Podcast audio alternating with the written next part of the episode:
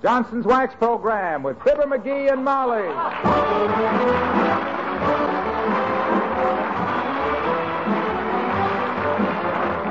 Makers of Johnson's Wax and Johnson's Self Polishing Glo-Coat present Fibber McGee and Molly with Bill Thompson, Gale Gordon, Arthur Q. Bryan, Dick LeGrand, Bud Stefan, and me, Harlow Wilcox. The script is by Don Quinn and Phil Leslie. Music by the King's Men and Billy Mills Orchestra.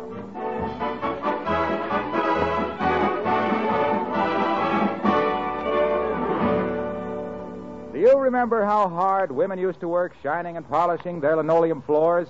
If so, you'll know why Johnson's smooth spreading, quick drying glow almost twice the familiar yellow container with the bright red band.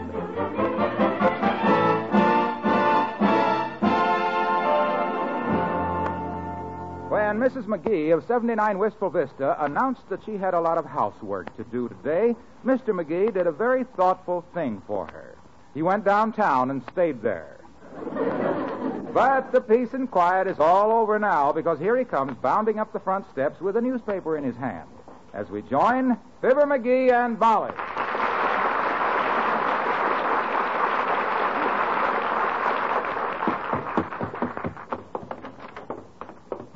Hey, Molly. Hey, Molly, where are you? Oh, there you are. Boy, oh, boy, take a gander at this story in the paper, kiddo. This is the best thing. Huh? I'm in here. That's the hat rack you're talking to. Oh. I wondered why you were wearing your hat over your ear that way. Well, look, how would you like for me to come trotting home this afternoon with a thousand bucks in my pocket, Tootsie? With how many policemen closing in on you? No, no, don't you worry. This is legitimate. Here's the whole story right here on page one. You see this picture? Who is it? Oh, Martin M. Middleton, millionaire mustard manufacturer, visiting our city. Now, take a good look at that puss, Pet, because he's the guy that when I see him this afternoon, I'm the one he's going to give a thousand bucks to me.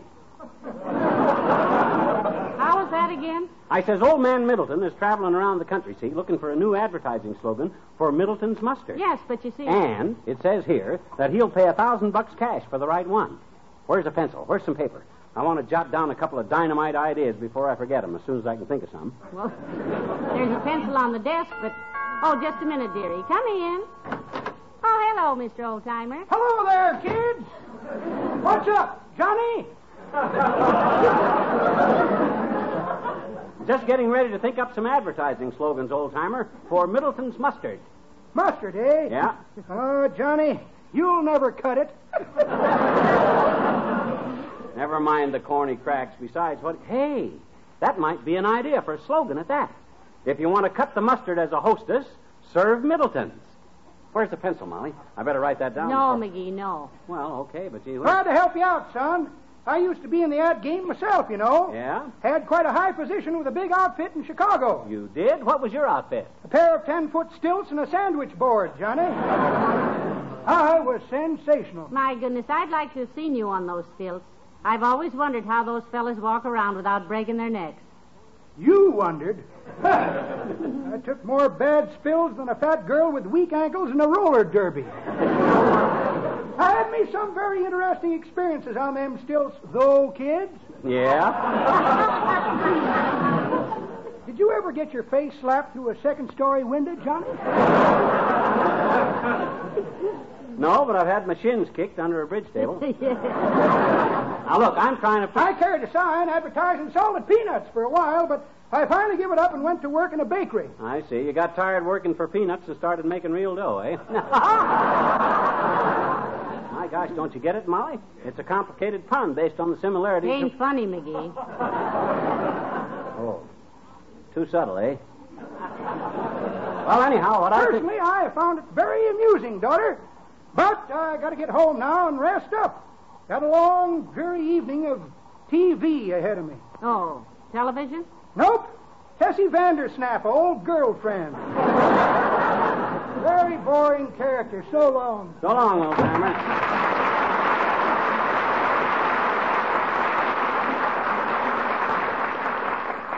Now, I better sharpen some pencils and get going here, kiddo. Soon as I read this newspaper story, I phoned old man Middleton at the hotel, see? And I told him to do nothing till he heard from me, see? Very thoughtful. What'd he say? Now, don't worry, he'll change his attitude. when he reads the kind of slogans I'll dream up. Hand me a ream of paper out of the hall closet there, will you, while I get something to eat? I think better when I'm had some. Hold everything, dearie. Come in. Oh, for goodness sakes, it's Mr. Kramer's nephew. Well, what do you know? Milt Spilk. Come in, Milton. Ah, hello, Mrs. McGee. Hi, Mr. McGee. Hi, Milt. Everything okay at the drugstore? Did you work this summer? You back in school now? Yes, sir. No, sir. Yes, sir. Okay. I was just telling Uncle Ed yesterday. Uncle Ed. Mr. Kramer, you mean? Yes, ma'am. He isn't really my uncle, actually. I just call him Uncle Ed because he and my grandmother were brothers and sisters.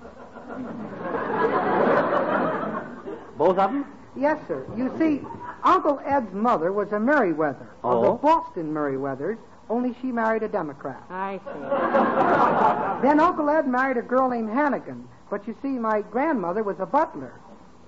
What was your grandfather, an upstairs maid? No, his name was Hudson, Mr. McGee. He was real fat. Oh, I've heard of Hudson's Bay. well, I'd like to hear more about your family tree sometime, Milt, but uh, I got to get to work. Oh, I can't stay anyhow, Mr. McGee. I just stopped in to see if I left some medicine here last summer. Last summer. Before you left on vacation, I had some medicine for Mrs. De McDonald, and I left it someplace. Oh? Well, Uncle Ed lost the prescription, and Dr. Gamble forgot what he wrote. So we've been waiting for you to come back so I could deliver it. Oh, heavenly days, Milton. That was months ago. What happened to Mrs. McDonald? Well, she finally got tired of waiting for it, and she went ahead and got well anyhow. Boy, was Uncle Ed sore. Yeah, that's tough on the drug business. Well, if you left anything here, Milt, it's there in the hall closet. Take a look if you want. Oh, this door here? Oh, no, don't let him open. Oh, let the kid have his fun.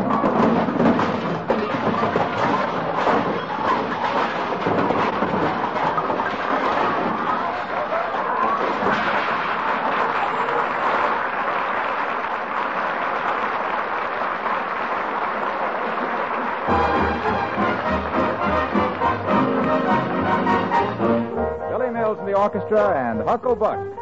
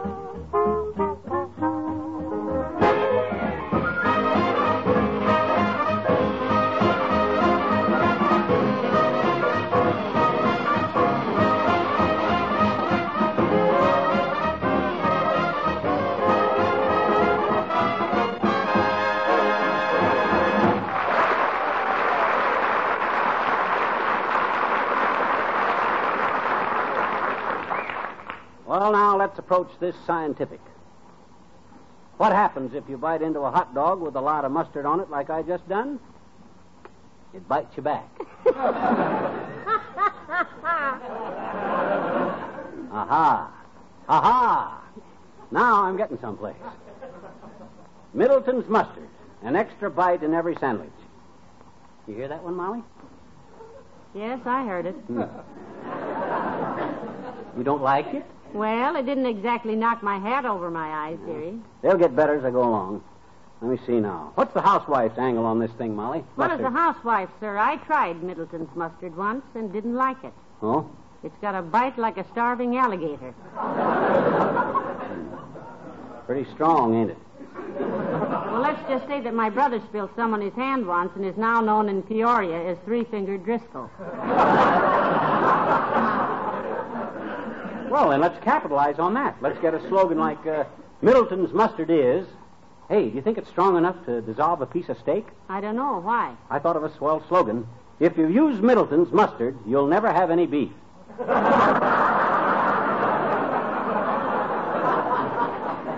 Well, that's a little derogatory, dearie. Sort of negative, as it were. Seems to me that we need more of a. Come in. Well, for goodness sakes, if it isn't the good doctor. Come in, Dr. Gamble. Thank you, my dear. And how are you today, Wallop? What you mean, Wallop? That's fellow spelled backwards, and, you, and you're as backward a fellow as I ever knew. No, I wouldn't say that, Doctor. It takes a pretty bright mind to write prize winning slogans. Slogans? Who wrote what slogan for whom and for how much? McGee is writing one for Middleton's mustard. Can you think of a faster, cleaner way to pick up a thousand slugs, old tonsil twiddler? Not that I'm in your class as a fee grabber. What do you mean, dearie? You can always jockey a patient into a dark x-ray room in his socks and a nightie while your nurse goes through his pockets to see how big of an operation you can stick him for. I don't work with any accomplices. I just use my brains. Well, your brains and my nurse have one thing in common, Lemonhead. Yeah? They're both off on Tuesdays. Tell me more about your new career in advertising. Read him the slogans, McGee. You want to hear them, Doctor? Not particularly. Can I avoid it in any way? No, he could yell them out before you could reach the door. Go ahead, McGee. Read them. Well, I just got a couple of them here. Slogan number one Put Middleton's mustard on your ham and make it snappy. Oh, I hadn't heard that one, McGee. That's good. That's my favorite. How you like it, Doc? Let's hear the other one. Slogan number, slogan number two. Cheer, cheer, the tang's all here with Middleton's mustard. Oh, brother. That one I think we can throw out, dearie. Yeah, well, I didn't care so much for that one myself. But you never know what a guy like Middleton will go for. That is where I have the advantage of you, Eggface. What do you mean, Doctor? I went to college with Martin M. Middleton. We were both Phi Deltas. My gosh, you mean you were sorority brothers? Yes. Wow. That's wonderful. Call him up, Docky. Tell him you got a friend that's a kind of a genius with slogans. And while you don't want to ask any special favors, you consider it a special Uh, special now, favor. wait if a you'll minute. talk- Wait a minute, Limberlip. Hold that phone. Oh, well, what you... I thought you knew him, Doctor. I do. I lived in the same fraternity house with him for four years. And a stuffier, more egotistical, fat-headed moron I have never met. We hated the sight of each other. Wow. If I mentioned your name to him, he'd hire a gunman to shoot you down in a dark alley. No, Sonny, I'm afraid you're on your own this time. And good luck with it, mustard mouth. Go on, Molly. Goodbye,